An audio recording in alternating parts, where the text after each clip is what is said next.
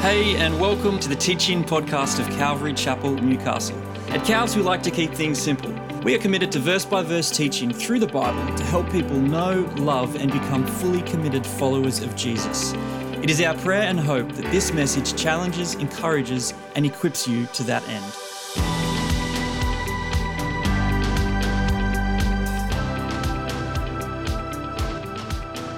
Happy New Year. I hope you had some meaningful time while you're away, um, having, I don't know, time with family or friends. My wife and I, it, to finish off the, the season, we've just had a, a barrage of weddings within the space of 24 hours, two in different cities. It was a very, busy, busy season. I had the privilege, the joy, the honor to look after um, one wedding between our dear friends, Amy and Steve. I was so tired. I have other friends, Amy and Sam, and I got up the front to call everyone to attention and I said, We're gathered here today to celebrate the wedding of Amy and Sam. It wasn't a good start. Uh, there were two Sams involved in the wedding too, so that it was all a bit confusing. That was a, a wonderful occasion, though. Uh, it happened also to be the 10 year anniversary of my wife and I uh, as I'm standing there speaking and preaching at my friend's wedding. It was it was what a way to spend your anniversary uh, in all seriousness to be able to see the joy between two people. You know they came up the aisle and there i am standing in between them. They were just gushing at each other like doing these ones. I could not believe what was happening. It was so sweet to see. Now why do you get married? There's a question to start off the new year. Like why isn't it just enough to say that you love somebody in your heart and you don't need a piece of paper? Well let me put it this way we have all sorts of relationships in life. In society today, we have, for example, consumer relationships, which are all about cost and benefit. Like when you go to a supermarket, you might be friendly to the assistant, but at the end of the day, you're really there because you want something and you give them money for that. So it's ultimately all about getting something that you want or need at an acceptable cost. That's a consumer relationship. And when a person says, I love you in my heart, I don't need a piece of paper to prove it. In effect, they're saying that my feelings are what matter in keeping this relationship together. There's no, I need nothing beyond how I feel inside.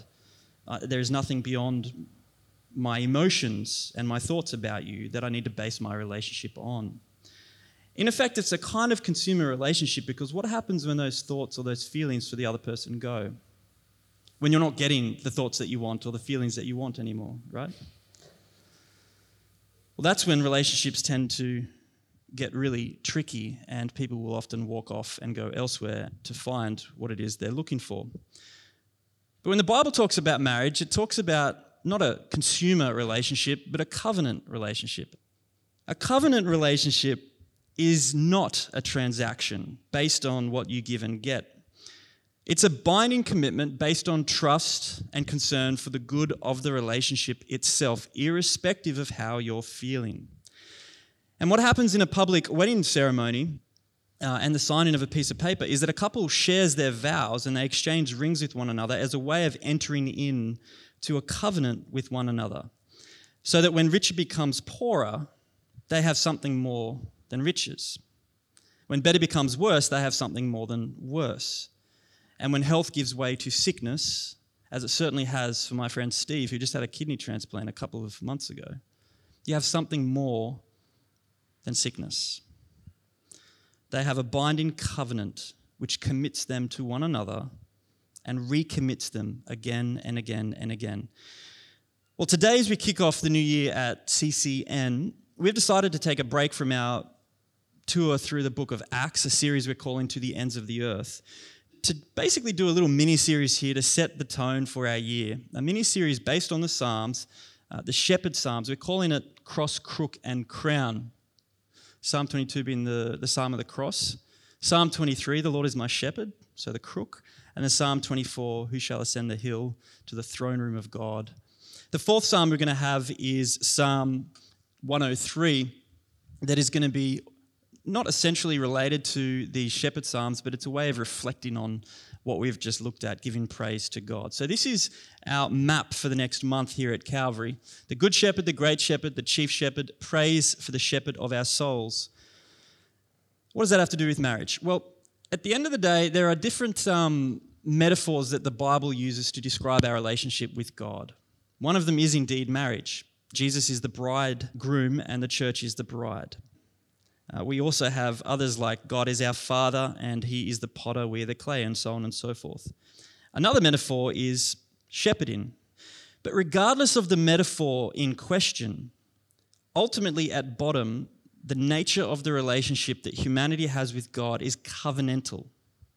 It's binding, irrespective of what we are doing. It's all binding on what God has done and has committed and entrusted himself to do. So, this idea of covenant is going to be underneath everything that we're looking at over this next month. So, Cross, Crook, Crown, that's our mini series. And today we're going to be looking at the cross, uh, the Psalm of the Cross, at how Jesus is the Good Shepherd because he suffered and died to save us from the penalty of sin.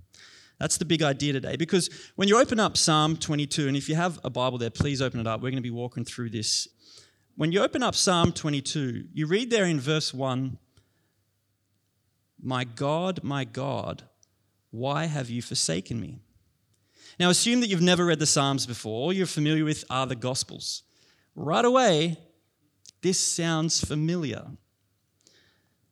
This is exactly what Jesus said when he hung on the cross.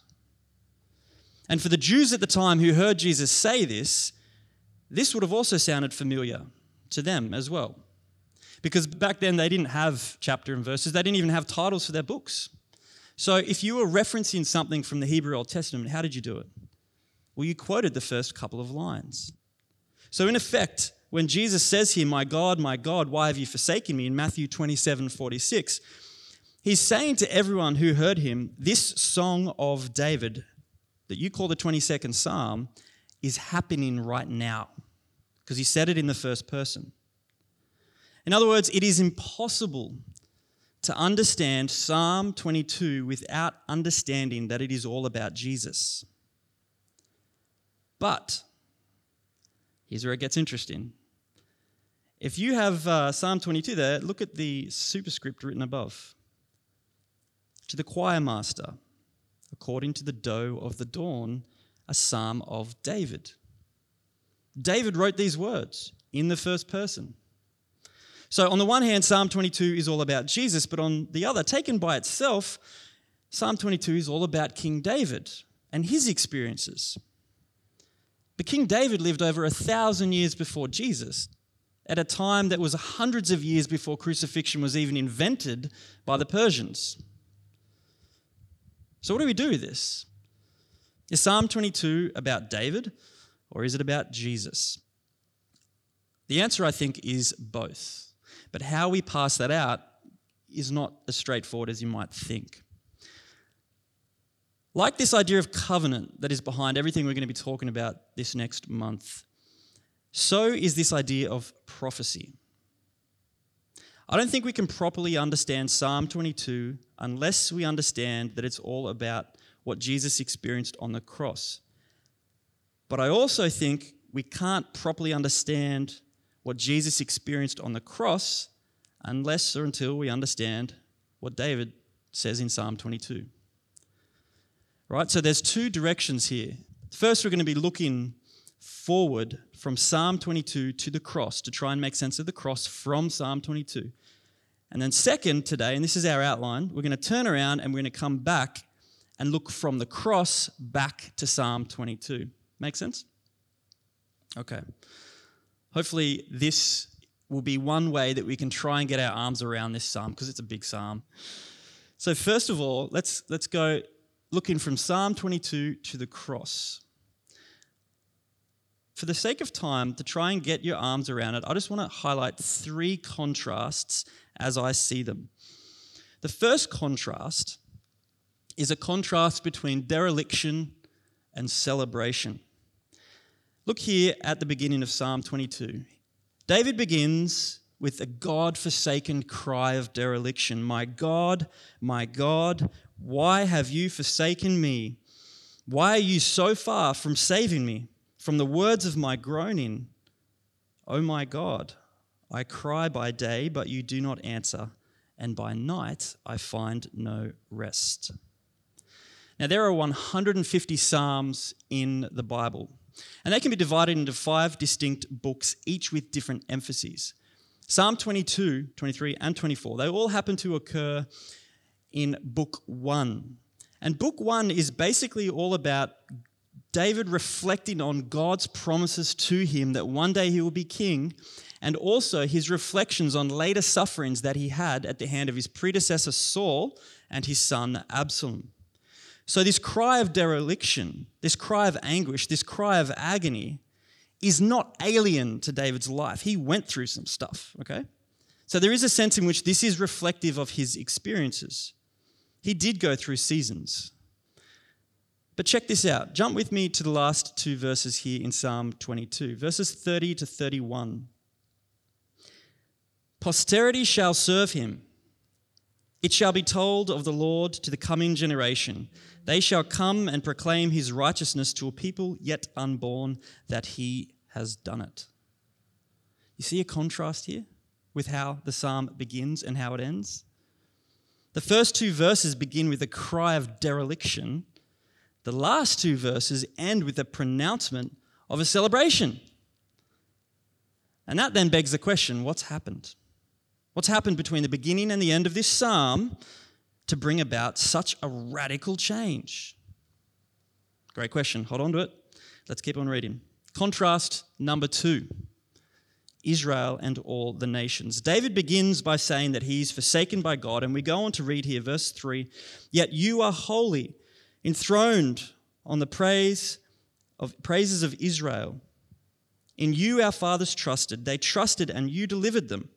To you they cried and were rescued. In you they trusted and were not put to shame. David immediately follows up his cry of dereliction with a confession about God's holiness and his trustworthiness, which tells us that even though David believes himself forsaken by God, he doesn't blame God. To the contrary, he seems to be suggesting here that because God is holy, that's the very reason why he's been forsaken. I mean, look at what he says next, verse 6 to 8.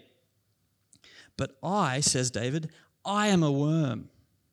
God is holy, by contrast, David says, I am a worm, not a man, scorned by mankind and despised by the people.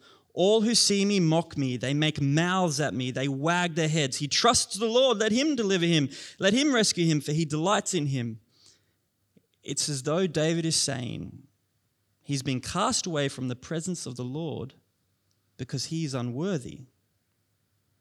Ultimately, I think that's the reason for the cry of dereliction here. Why have you forsaken me, Lord? It's a rhetorical question. Because I'm unworthy. Verses 9 to 11. Yet you, look at the contrast again. He just goes back. Yet you, Lord, you are he who took me from my mother's womb. You made me trust you at my mother's breasts. On you was I cast from my birth, and from my mother's womb you have been my God. Be not far from me, for trouble is near, and there is none to help. Now, this is where it gets even more interesting. David sees he's forsaken, right? Because God is holy and he is not. But despite being forsaken by God, David still cries out to him. From his mother's womb, he has depended on the Lord. And now, in this forsaken state, he's still depending on the Lord. I'm reminded here of Peter in John 6, where some of the followers of Jesus leave Jesus. And Jesus turns to his disciples and says, What, are you going to go to? And Peter pipes up, and what does he say? Where else will we go? You alone have words of eternal life. David is basically saying the same thing. Yes, Lord, I am forsaken by you, but where else am I going to go? I'm in anguish. To whom else will I cry? There is no one else but you. And if we're tempted to say, That's great, David, seems a bit like vain hope to me, like wishful thinking, let's not miss the basis of David's appeal here to the Lord. Back there in verses 4 to 5, look at that again. In you, our fathers trusted. That's Abraham, Isaac, and Jacob. They trusted, and you delivered them. To you they cried and were rescued. In you they trusted and were not put to shame. David isn't just appealing from his own strength within. He is appealing to the covenant promises God made with the nation Israel through their prophets, beginning in Genesis 12, being reapplied in 13, 15, 17 again, spoken out as it was laid out to Abraham and subsequent patriarchs. That is the basis of his appeal here which means he's turning it back around onto God. You said that you would be faithful to me. That covenant, by the way, so important. I want to recommend everyone here goes home for this week and tries to study up on the covenants. Get in touch with me, I'll happily give you some reading. Uh, the covenants really help you understand the unfolding nature of the Bible. And the covenant cut with Abraham, from which we get this other covenant called the New Covenant in Jeremiah 32, that, that is a, it's called a unilateral, a one way, unconditional covenant. That's why when you read the, the way it's unpacked there in Genesis 12 and so on, it, you see these phrases from the Lord I will, I will, I will, I will. It's all on Him. David's appealing to that. And here's the contrast I want to point out the second contrast. Look here, jump with me now to verse 27 to 29. All the ends of the earth shall remember and turn to the Lord and all the families of the nations shall worship before you. For kingship belongs to the Lord, and he rules over the nations. All the prosperous of the earth eat and worship. Before him shall bow all who go down to the dust, even the one who could not keep himself alive. Just like the contrast between dereliction and celebration at the beginning and the end of Psalm 22, do you see the contrast here between national Israel at the beginning of Psalm 22 and all the nations at the end? Cry of dereliction, pronouncement of celebration, God's blessing to Israel, God's blessing now extended to all the nations. Again, the question is what has happened between the beginning and the end to bring about this change? And just let's time out here for a second. Those of you who've been with us for the last year, studying through the book of Acts, what's the title of our series? To the ends of the earth. That comes from Acts 1 8, right? You'll be my witnesses in Jerusalem, in Judea, Samaria, right to the end of the earth. Look at Psalm 22 27. All the ends of the earth. What's happened between the beginning and the end here, between Israel and all the nations? If you've been here for the last year at Calvary, you should know the answer to that question. But let's work, let's work from where we are here in Psalm 22 to there, right? Let's not just assume that you've been with us for the last year. Let's keep on reading and see how that comes about. Third and final contrast death to deliverance to life. Verse 12 to 18. Many bulls encompass me, strong bulls of Bashan surround me. They open wide their mouths at me like a ravening and roaring lion. I am poured out like water, and all my bones are out of joint. My heart is like wax, it is melted within my breast. My strength is dried up like a potsherd, and my tongue sticks to my jaws. You lay me in the dust of death, for dogs encompass me. A company of evildoers encircles me. They have pierced my hands and my feet.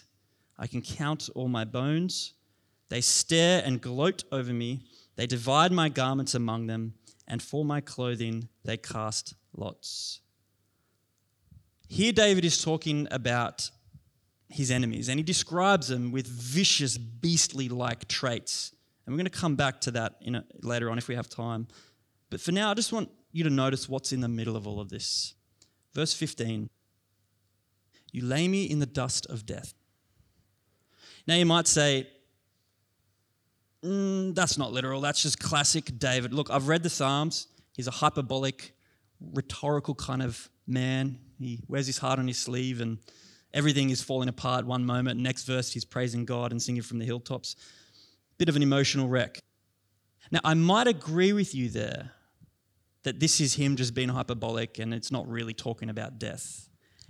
But for the fact that the whole description of death here isn't just any kind of death. This is a description of an execution. Look at the details around it. There's lots here. Let me just point one out. They stare and they gloat over me. This is public. They cast lots for clothing. That's what happened back then. Things were divided up and split out amongst the, you know, the spoils of the soldiers doing the execution. Why would David put that kind of detail in here if he was just being hyperbolic about his sorry state because his son Absalom was chasing him through the hills? Okay, so maybe David wasn't being rhetorical. Maybe he was being literal. Like, can we pinpoint a time in David's life when he was publicly tried and executed? Now, we happen to know more about King David than we do from, I think, pretty much anyone at that time in antiquity, which is not to say that we know a lot. We don't know much from people back then. Thousand years BC, things tend to get covered in the sands of time.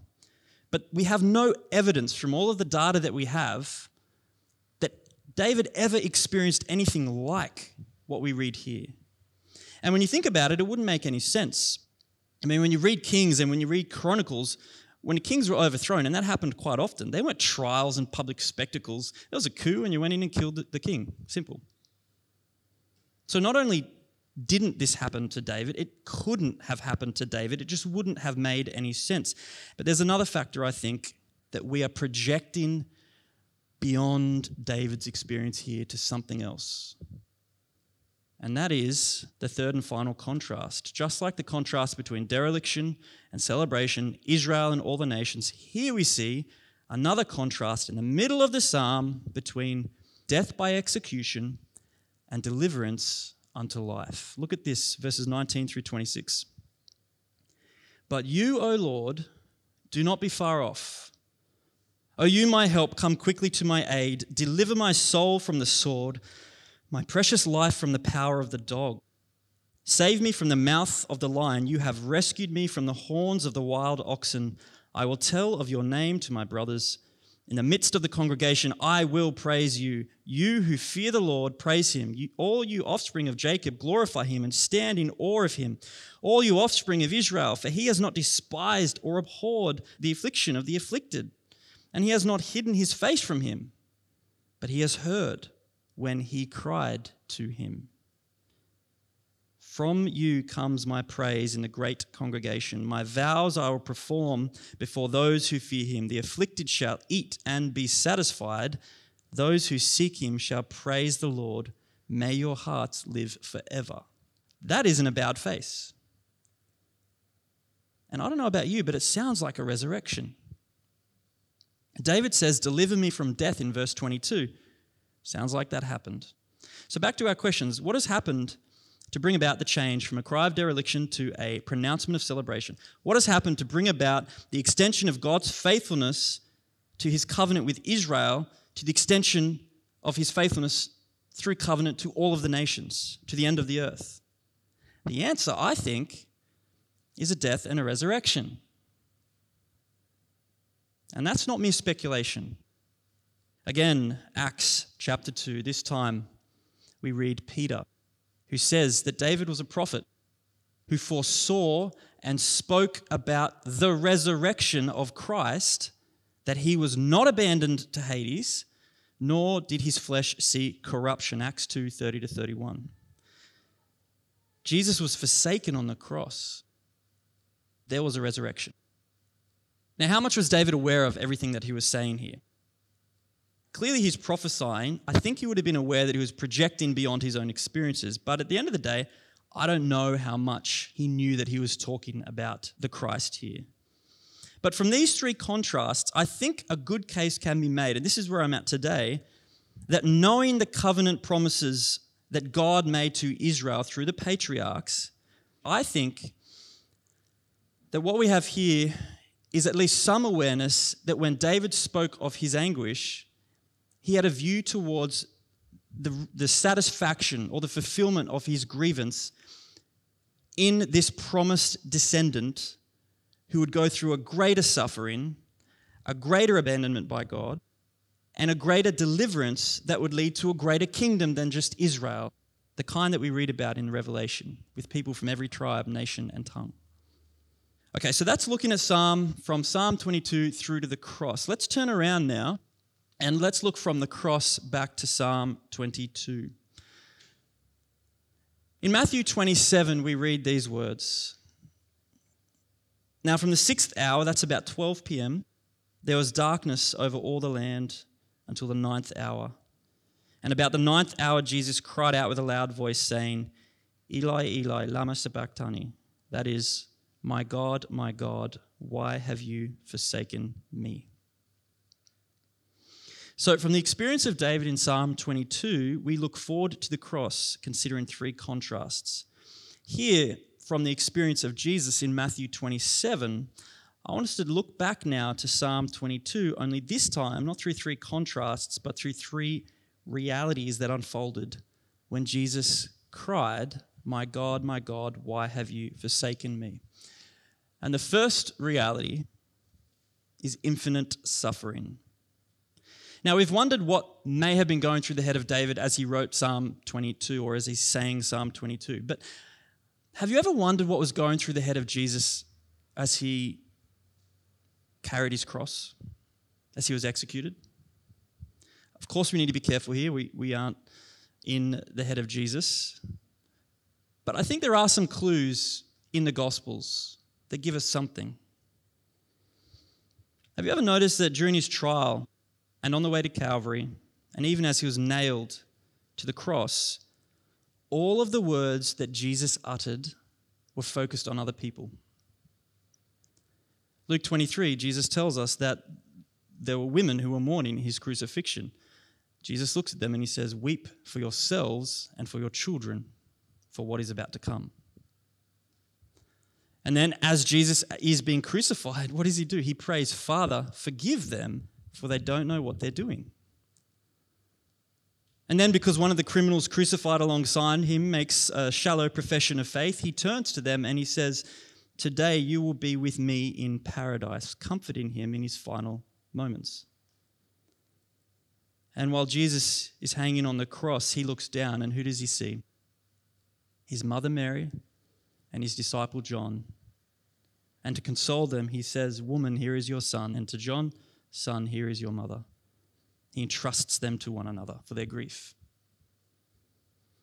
Despite the fact that Jesus was the one going through the suffering, all of the things that Jesus said up to that point were focused on the needs of others, embodying what we read in Philippians 2 the mind of Christ that looks to the needs of others above your own. It's remarkable, isn't it? I mean, I don't know about you, but when I'm hurting, I can't think about anything other than my hurt.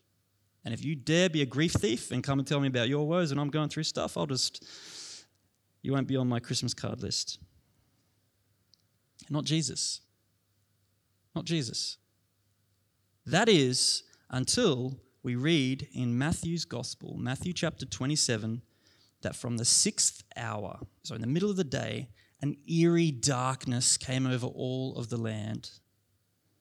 And about the ninth hour, three hours later, 3 p.m., Jesus cried out with a loud voice in Aramaic, the language he spoke, Eli, Eli, lama sabachthani, my God, my God, why have you forsaken me? My God, this is first person now. He's not thinking about people, he's thinking about himself in relation to God. Like something's changed. What is it? We get a clue from the very cry itself. It's an interesting prayer. Up until this point in the Gospels, Jesus never said, My God, my God. He said, My Father. It was a familial reference, something that was deeply intimate. Now it is my God, my God.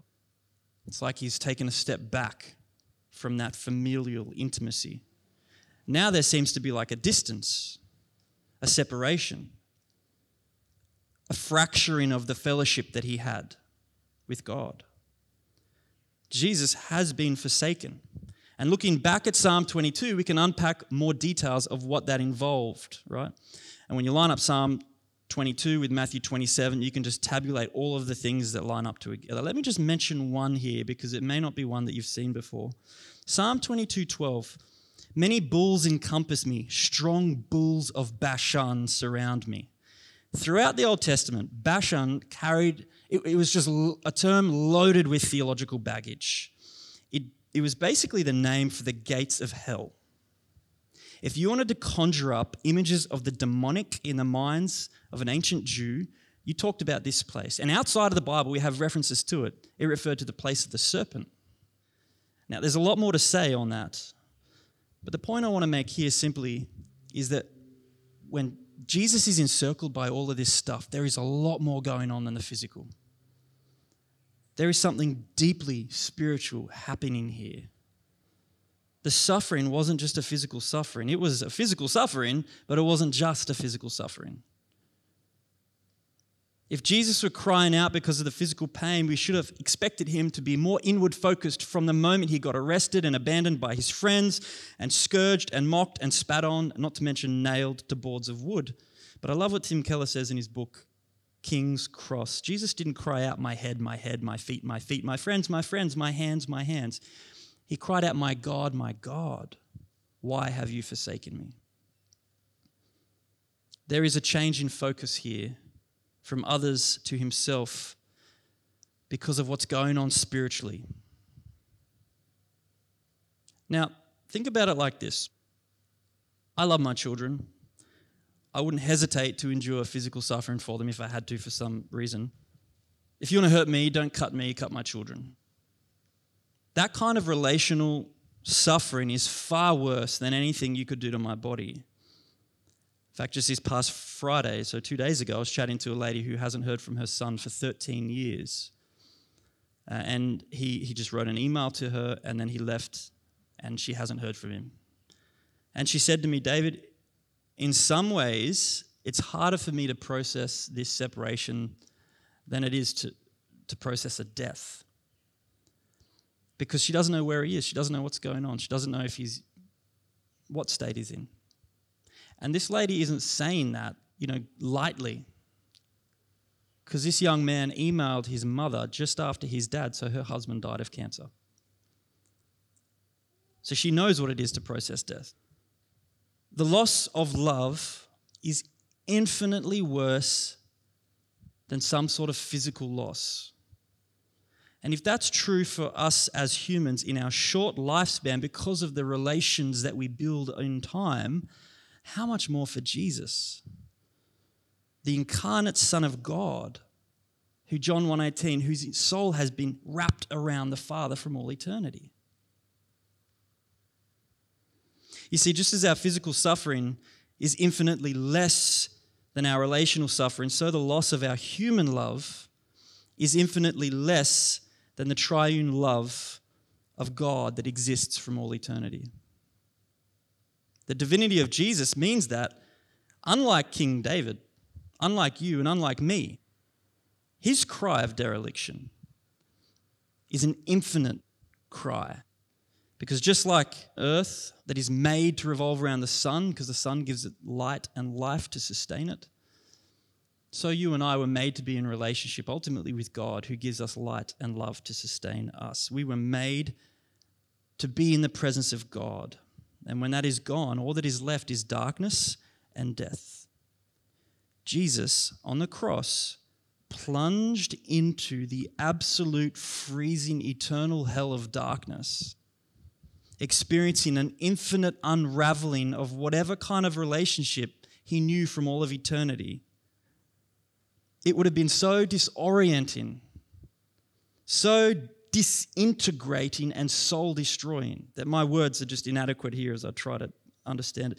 A Scottish minister who died way beyond his years, Robert Murray M'Cheyne, wrote this. He described it like this Jesus was without God as if he had no God. Now, why did God forsake Jesus on the cross? Again, we already know the answer. Just like David's question in Psalm 22 1 was a rhetorical question, so this question here, raised by Jesus on the cross, My God, my God, why have you forsaken me? was a rhetorical question. David knew he was forsaken because God is holy, David was not. David was a worm, he was a sinner, he was unworthy, he was unfit to be in the presence of God. That's why he was forsaken. But when it comes to Jesus, the difference between David and Jesus is that while David was guilty in himself, Jesus was made guilty apart from himself. 2 Corinthians 5:21 For our sake he made him who knew no sin to be sin for us that we might become the righteousness of God. What this means then is that on the cross, Jesus experienced the reality of infinite suffering as a substitute. The cross is a tree of life for everyone because it was a tree of death for Jesus. This is why we can't understand Psalm 22 without understanding what happened on the cross. Because Christ clarifies the contrasts. Standing between dereliction and celebration, Israel and all the nations, death and deliverance unto life, is the cross of Jesus Christ, his infinite sufferings. That is what brings about the transformation. And if we're to experience this transformation in our own lives here today, then we need to, first and foremost, face up to the reality that his cry of dereliction was a cry in our place. He suffered infinitely because of me, because of you. As we sung, Behold the man upon the cross, my sin upon his shoulders. Ashamed, I hear my mocking voice call out amongst the scoffers. It was my sin that held him there until it was accomplished. His dying breath has brought me life. I know that it is finished. I know that it is finished. John 19:30, Jesus cried out, Tetelestai, it is finished. Psalm 22:31, David ends by declaring, Ki asa, he has done it. When you and I suffer, we may find ourselves dizzied and disoriented in complete darkness. It may seem senseless to us, as senseless as whatever was going on for Jesus on the cross. Now, you and I may never know the reason why we go through whatever it is that we go through in life. But what the cross of Jesus Christ tells us, it isn't because God doesn't love us that we suffer. By this we know love, that he laid down his life for us. 1 John 3:16. So when trials come upon us, the temptation is to say, God has forsaken me and walk away. But we must remember in that moment, like David, that whatever it is that we're going through does not arise from any failure in God. To the contrary, to the contrary, as David's very prayer in Psalm 22 is answered, our suffering is a testimony to the way that God answers prayers along with the forsaken one, Jesus Christ himself, in Matthew 27. God answered his prayer. Three days later, the tomb was empty. My God, my God, why have you forsaken me? Because you are holy, you are good, you are working in me an eternal weight of glory. And though I can't see it yet, I'm going to trust you. I'm going to trust you because on the darkest day of human history, in the darkest hour of infinite suffering, when all seemed lost, you, O God, were doing a work in Christ, reconciling the world to yourself, Paul says. Just maybe He's doing something in your life, hey? In the words of Michael Green, late theologian from the UK, Jesus' cry on the cross means for Christians there is a future for suffering. Suffering ultimately is not blind, wanton, and senseless it has a purpose. Look what Jesus' suffering produced. Look what benefits flowed from the awesome suffering gladly endured. It is the same as Jesus' followers. Mystery though it is, much flows from it when it is gladly endured. Character is formed by it. Art and creativity is stimulated by it. Just look at the his, compassion and care are invoked by it. Royalty comes forth from it. Jesus was real on the cross in his suffering. And in the greatest mystery of all, we read, This affliction, which is only for a moment, is preparing for us an eternal weight of glory beyond all comparison. You do not get a suffering God in any other worldview. You definitely don't get a God who cries about his suffering in any other worldview. Like, why am I a Christian? It's because of this right? Jesus is the only God with scars on his hands. That tells me, in the very least, that he has something to say about the biggest question people are asking around our world and have asked as long as there's been human history, namely suffering. The good news of the gospel says His death means that there is no death for us. His resurrection is our resurrection. That's reality number one. Reality number two perfect obedience. Recall that when David wrote of his experiences in Psalm 22 that he cried out to the Lord. He appealed to the covenantal promises God made with the patriarchs. In the same way, Jesus' God forsaken cry of dereliction was a cry of covenantal faithfulness. Again, my God, my God. This is the language of Old Testament covenants, where God said to Israel, I will take you to be my people and I will be your God. So, while on the surface it might sound like Jesus is walking away from God, that he's no longer trusting in him in his greatest hour of need, the reality is just the opposite. Like David, Jesus had faith in God's covenant promises, and it is on that basis that he now pleads for mercy. But here's the thing remember in the Garden of Gethsemane on the night when Jesus was arrested, he was so stressed, so anxious, that he sweat drops of blood, knowing what he was about to endure. But what did he say? Matthew 26 My Father, if this cannot pass unless I drink it, your will be done. Perfect obedience. Jesus didn't want to go to the cross. He prayed that he didn't have to. He pledged himself, however, to the Father and his will. He was bound in covenant. And when you realize that that's what we're called to do in marriages, you start to see how big a moment something like marriage is. It wasn't a consumer transaction. He didn't try and sell us something. He didn't get anything for it. It cost him everything.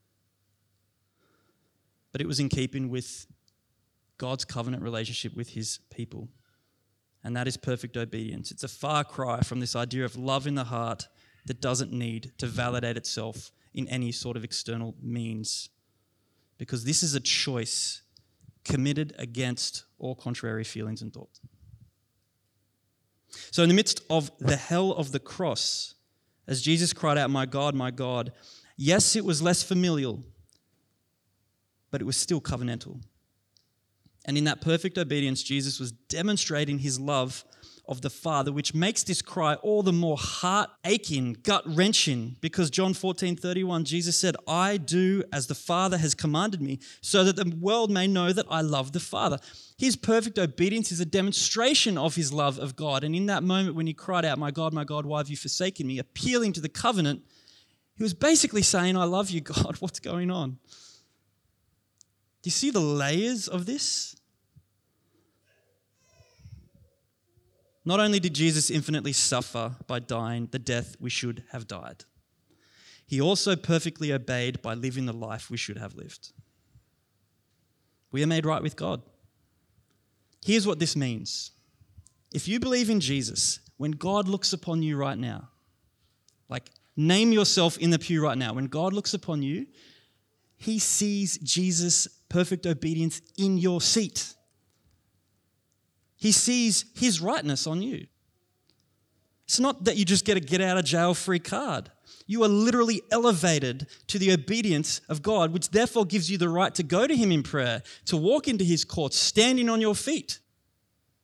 His perfect obedience changes you. It must change you. Otherwise, I just don't know if you get it. Like, I have to challenge myself with this all the time, okay? Just like the contrast in Psalm 22, there is a transformation taking place here from dereliction to celebration unfolding in your life, from a concern for yourself and your tribe to a global concern for all the nations, which gives you confidence to not be ashamed of the gospel when you go into work, when you go to home in your families, when you go down the road, whatever it is that you do, in the places and spaces God has you. There is this transformation from death ultimately to life. Jesus, the Good Shepherd, saves us from the penalty of sin so that we can enjoy a right relationship with Him. Reality number three eternal life. I'm going to cut this one short. Let me just say this. The cry of Jesus on the cross forces you, it must force you, to see that if you believe in Him, His suffering, and his righteousness is in place of your own. And so, just as David says of himself, as he was laid in the dust of death, so we must die to ourselves if that is to be true of us. Because only with the death can there be a resurrection to new and eternal life. And you can hope in that. As David says, the Lord has not despised or abhorred the affliction of the afflicted, and he has not hidden his face from him, but he has heard when he cried out to him. A broken spirit and a contrite heart, God will not despise. That is all he asks. It's not something you do one day when you, when you get right with Jesus, it's something we must be doing daily. So take hope, because at the end of all of this, the Father heard the God forsaken cry. And just as he delivered Jesus from the grave, so he promises to deliver all who put their trust in him, that we may sing with David The afflicted shall eat and be satisfied. Those who seek him shall praise the Lord. May your hearts live forever. So there it is, Psalm 22 in two very quick directions. The Psalm of the Cross that paints a portrait of Jesus, our good shepherd. John 10 11. I am the good shepherd, said Jesus. The good shepherd lays down his life for the sheep. Let's pray. Heavenly Father, we thank you for 2024, for your wisdom, uh, for your love in sending Jesus, our good shepherd, to save us from death. Lord, who is there among the pantheon of would be gods like you? Who is there that not only tastes the dust of death, but cries out about it? There is none. So, as many questions as I have, Lord, I don't know where else I'm going to ever go.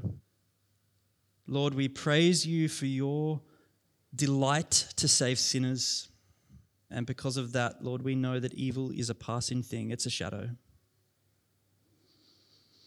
And so, to the day uh, when that last trump shall sound and death will be no more, Lord, we pray, come. Come and make everything right. Make everything sad come untrue. Satisfy the afflicted. Turn dereliction to celebration.